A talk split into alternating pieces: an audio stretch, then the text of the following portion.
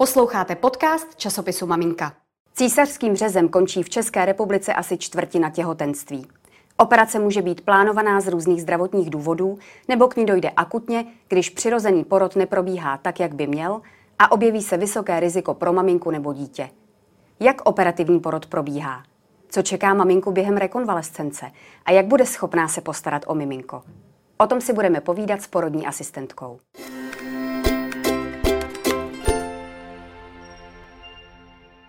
Naším milým hostem je Kristýna Zemánková, porodní asistentka a psycholožka. Dobrý den, Kristýno. Dobrý den. Budeme si povídat o císařském řezu. Možná pro některé ženy to, co by chtěly, ale pro většinu žen určitě to, co jim to těhotenství znepříjemní, zesmutní. E, nejsou z toho úplně rády, ale někdy to tak dopadnout musí.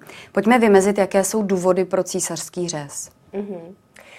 Ty důvody jsou dvojího typu. Jedny jsou ty, které můžeme nějakým způsobem očekávat a plánovat předem a pak to skončí plánovaným císařským řezem. A pak jsou ty druhé důvody a to jsou ty neplánované, neočekávané, akutní, když ten porod nejde eh, optimálním způsobem a opravdu jako jediné možné řešení pak je eh, ten porod ukončit císařským řezem. Pokud mluvíte o tom plánovaném, tak jaké jsou třeba nejčastější důvody, kdy se musí císařský řez naplánovat? Mm-hmm. No, uh, takovým úplně jakoby neoddiskutovatelným důvodem je, když třeba placenta u té ženy zasahuje do porodních cest, takže to miminko by nemohlo těma porodníma cestama projít, protože je tam prostě placenta, skrz kterou jakoby neprojde, která musí fungovat celou dobu toho porodu. Takže to je, jakoby o tom se nedá diskutovat. Pak jsou, ehm, dovedu si představit i nějaké jiné jakoby zdravotní komplikace, kdy ta žena může být třeba po nějaké ehm, nehodě a může mít nějakým způsobem, hm, nechci použít to ošklové slovo, zdeformovanou pánev, ale prostě může tam být nějaká obstrukce, že prostě nemůže to miminko projít přirozenýma cestama. A pak jsou, to, pak jsou takzvané relativní důvody k císařskému řezu, kdy je možné, aby ta žena porodila normálně, ale z nějakého důvodu to není úplně výhodné. Jo. A tady mm, mám na mysli třeba porody dvojčat, kdy v dnešní době vlastně, zvlášť u žen, které čekají první miminka, teda první těhotenství, tak se mnoho lékařů přiklání spíše k císařskému řezu, byť to není nutné. A na druhou stranu je čím dál tím více lékařů, kteří naopak říkají, že, že je pro tu ženu samozřejmě lepší, aby prošla tím běžným eh, vaginálním porodem ale zrovna dvojčátka se třeba často rodí císařským řezem plánovaným.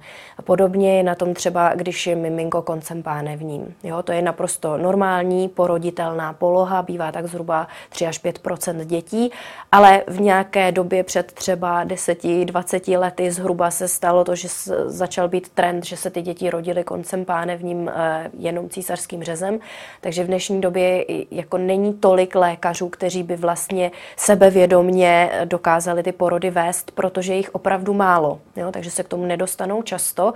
A pak je tam taková ta obava a radši možná uděláme císařský řez, než tady to nějak jakoby pokoušet, což je z mého pohledu škoda a e, vnímám, že je takzvaná porodní turistika, že pak jsou ženy schopné opravdu jet rodit 300 kilometrů daleko do porodnice, která je podpoří v přirozeném porodu koncem pánevním. No to je o tom výběru určitě. Můžou být, hmm. Kristýno, důvody pro císařský řez psychického rázu? Může se některá žena třeba natolik hmm. vyjádřit svoje obavy z přirozeného porodu, že pak je ten císař indikovaný? Mm-hmm.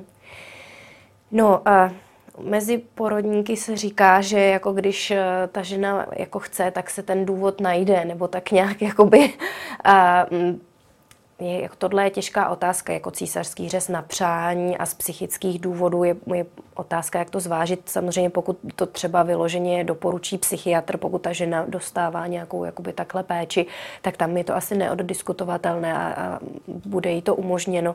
Já si myslím, že pokud žena má jako tak velké obavy z porodu nebo z bolesti nebo tak špatný zážitek třeba z minulého porodu, že si řekne, jako já chci dítě, ale už nikdy rodit, jo, tak tam si myslím, že s tím dá pracovat psychoterapeut terapeuticky a pokud je v péči opravdu třeba své jedné vybrané porodní asistentky, která jí dá velkou podporu a péči, tak si myslím, že se podaří ta úzkost rozpustit ve většině případů a ty ženy pak mohou velmi krásně porodit normálně. Dobrá zpráva pracovat na tom během těhotenství. Pojďme k té praktické stránce věci.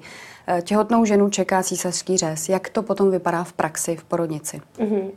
No tak pokud je plánovaný, tak nejdřív se dělají takzvaná předoperační vyšetření, kdy tu ženu má vyšetřit jednak její praktický lékař, měl by ji vyšetřit internista a samozřejmě ginekolog, který indikuje ten císařský řez. A většinou to se dělá v tom třeba týdnu nebo pár dní před tím nástupem plánovaným do té e, porodnice. Většinou ty ženy přichází někdy e, jakoby den předem, před tou plánovanou operací. Většinou se plánované císařské řezy dělají dopoledne takže ta žena tam přijde na večer, třeba den předtím, eh, měla by nějakou dobu před tou operací být tlačná a No, pak se dělá taková klasická jakoby předoperační uh, příprava a pak ta žena prostě odjíždí na, na ten operační sál. A čeho si všímám, a přijde mi to velmi sympatické, že v dnešní době v mnoha porodnicích už je takový trend vlastně pouštět k té operaci i partnera, tatínka toho dítěte, který tam může někde vedle anesteziologa sedět vlastně u hlavy té ženy a v cizině je to velice běžné. U nás jsou takové první vlaštovky v některých porodnicích, že ve chvíli, kdy vlastně ještě teda jsem přeskočila, že samozřejmě je potřeba poskytnout nějakou anestezii a v cizině v 95% případů se přiklání ke spinální, kdy ta žena je jakoby umrtvená do páteřního kanálu a vlastně od pasu dolů, ale je při vědomí. U nás se tak často to nedělá, že by to bylo 95%, ale čím dál častěji ano, nebo je teda celková narkóza, kde jako kdo o tom rozhoduje? Ta žena se k tomu může nějak vyjádřit, nebo lékař řekne, co bude výhodnější? Mm-hmm. O tom rozhoduje anesteziolog. Tady o tomhle rozhoduje anesteziolog. U, eh, teď se pořád bavíme o plánovaných císařských řezech. Jo? Když pak bychom odbočili k těm akutním, tak tam, se, eh, tam je to jinak, protože se spěchá a ta spinální vlastně zabírá delší dobu, ta celková je hned. Takže tam, když se opravdu moc spěchá, tak jako se přiklání k té celkové. No ale vraťme se k tomu plánovanému, takže když ta žena je umrtvená od pasu dolů a vlastně je přivědomí, vnímá, má tam svého partnera, tak teď už jsou ty první vlaštovky, které to dělají tak, eh, že vlastně eh, vyndají to miminko, a hned ho té ženě ukážou a i pokud je v pořádku, což u těch plánovaných císařských řezů ty děti bývají v pořádku, protože to není nějaká akutní indikace z toho, že by tomu miminku tam nebylo dobře a musí rychle ven. Takže ty děti bývají v pořádku a pak opravdu oni je dávají těm ženám hned na tom operačním sále vlastně do náručí na prsa, i uh, vlastně se třeba podporuje přisátí toho miminka hnedka na tom operačním sále. Na tom císařském řezu je velmi rychlé vyndat miminko a velmi dlouho se potom uh, vlastně zašívá ta rána potom. Jo? Takže to, když to zjednoduším, tak miminko je venku za pět minut, další 40 minut se vlastně zašívá. Jo. Můj další dotaz. Potom mm-hmm. asi je to všechno složitější, než právě, jak říkáte sama, vyndat to miminko, mm-hmm. užít si v prvních vlaštovkách porodnicích, že ho můžu mít přímo u sebe. Mm-hmm. Co dál? Mm-hmm. Zašívání, rekonvalescence. No tak pak věci. tu ženu uh, zašijí a převezou na oddělení a teď je otázka kam, protože ve velkých porodnicích, kde mají i intenzivní, jednotku intenzivní péče, se většinou žena umistuje tam a většinou tam nemá to miminko u sebe, což pro mnoho žen je samozřejmě dostat, jako, až bych řekla, traumatické. Jo? že nemají ten kontakt s tím dítětkem i hned. V menších porodnicích ta praxe bývá často taková, když tam tu jibku nemají, tak tam tu ženu prostě dát nemůžou, takže ji dávají na normální oddělení a v podstatě hned ta žena tam může mít miminko, pokud má u sebe někoho, kdo jí pomůže s tou péčí, protože ona samozřejmě je po velké břišní operaci a nemůže hned vstát a pečovat o miminko. Ale pokud je tam s ní partner, nebo její maminka, nebo sestra, nebo dula, nebo její porodní asistentka, někdo, tak vlastně to miminko může mít hned u sebe a hned po operaci si ho může třeba dát na prsa. Většinou se dává to miminko takhle a ne takhle, protože aby tam nedráždilo nožičkama třeba tu, eh, tu ránu, ale může ho mít vlastně u sebe, může kojit a eh, k tomu bych ještě dodala, že eh, já třeba podporuji ženy i v tom, aby v těch velkých porodnicích si říkali o to, že by eh, raději zvolili být na normálním oddělení než na jibce, aby mohli to miminko mít u sebe. Takže vždycky je to o dohodě eh, v té porodnici. No a co následuje pak? Tak pak následuje hojení, Kdy ta žena třeba stane z postele, že vám do toho skáču, protože je mm-hmm. i na jípce nebo na normálním pokoji leží, miminko je nějak obstarané, ideálně samozřejmě, když mohou mm-hmm. být spolu s nějakou dopomocí. Jak se cítí, kdy bude schopná se o to miminko postarat? Mm-hmm. Tohle je velmi individuální. Jo, velmi různé. Eh, pokud třeba eh, ten císařský řez proběhl ráno, tak někdy jsou takové pokusy, aby ta žena stávala už třeba na večer. Jo, někdy se čeká do, do dalšího dne. Je to hodně různé v různých zařízeních. V některých nemocnicích dokonce mají i třeba péči fyzioterapeutky zase přímo pro ty ženy, které jsou po císařském řezu nebo obecně po operacích.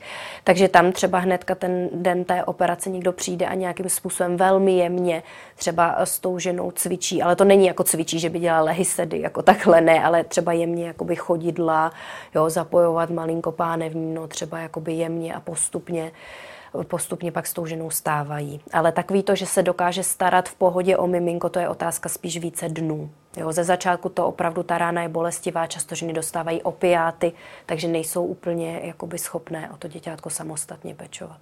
Vy jste mluvila o tom, že to miminko může být u té maminky, pokud mm-hmm. jde zajistit nějaká pomoc. Mm-hmm. Může to být i takovýto spuštění hormonálního koktejlu lásky, to, to co tu maminku zvedne z postele, lidově mm-hmm. řečeno. Jak Já moc to může pomoct, když jsou spolu? No naprosto, jako to je klíčový podle mě. Jo co se mm, bavím se ženama, protože já pracuji i jako psycholožka a hodně se ke mně dostávají ženy, které mají traumatické zážitky z porodu, tak na mě to působí tak, že ani tak nevadí, v uvozovkách samozřejmě to velmi zjednodušu, ale ani tak nevadí, když ta žena projde císařským řezem a pak má to miminko u sebe a opravdu jakoby zažívá ten kontakt, než když třeba projde normálním porodem vaginálním, ale pak je oddělená od toho miminka. Že to oddělení od toho dítěte vychází jako nejhorší věc, nej, nejvíc traumatizující.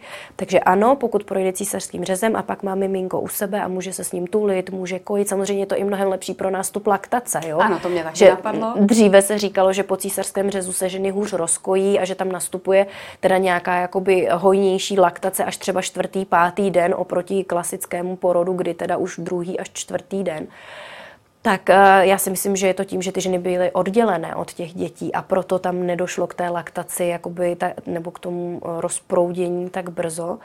Ale tím, že teďka je možnost, aby byly spolu, aspoň v některých zařízeních, tak to má velmi pozitivní vliv na kojení a na psychiku té ženy a myslím si, že i na psychiku toho miminka, aby jsme ho neopomíjeli. Eh, když teda toho plánovaného císaře už máme, teď pojďme mm-hmm. odhlédnout od těch akutních případů, mm-hmm. tak mi to zní, že je to hodně o tom dobře vybrat, mm-hmm. dobře si zajistit předem třeba, kdo může té ženě potom pomoci. Je to přesně tak? tak, přesně tak. V dnešní době se setkáme s takovým uh, u nás poměrně novým povoláním a to je poporodní dula. Jo? Což je žena, která vlastně pečuje o tu ženu po porodu. A já si zrovna myslím, že právě v případě císařského řezu je to výborné, když i pak ta žena jde třeba domů, tak ty první dny, když tam každý den někdo přijde a pomáhá jí, jak třeba s péčí o miminko, ale tak s péčí i o tělo, jo? třeba um, masáží té jizvy, protože o tu jizvu je opravdu potřeba pečovat i vzhledem do budoucna k nějakému dalšímu porodu a tak. Takže je super, když ta žena má možnosti a ví, na koho se obrátit a, a zajistí si tu péči. Můžeme už jenom závěrem schrnout, kdy bude žena po císaři fit? No to je zase u každého trošku jinak, jo, ale opravdu je potřeba mít na paměti, že je to velká břišní operace a že to chce čas. A jako úplně fit uh, záleží, co tomu císařskému řezu uh, předcházelo, jakým způsobem se ta žena hojí, protože některé ženy se hojí výborně a za 14 dní se cítí fakt dobře. A pak jsou ženy, které se ještě na konci šesti nedělí po císařském řezu fakt necítí dobře. Jo. Bolí je to při pohybu, při kašlání a podobně a starat se o miminko je třeba pro ně náročné. A já teda vnímám, že ten klíč k tomu je opravdu dát si čas a prostor na to se hojit a odpočívat. Jo? Že když ze začátku intenzivně ležím, odpočívám, hojím se, pečuju o jizvu, mám u sebe miminko, kojím a o nic jiného se nestarám, tak z dlouhodobého hlediska to má velký benefity, že pak ty ženy jakoby rychleji jsou fit. Tak přesně tohle popřejme všem ženám, které císařský řez čeká. Přesně tak. Děkuji za návštěvu Kristýně Zemánkové, porodní asistence a psycholožce a těším se někdy příště na shledanou. Děkuji za pozvání na shledanou.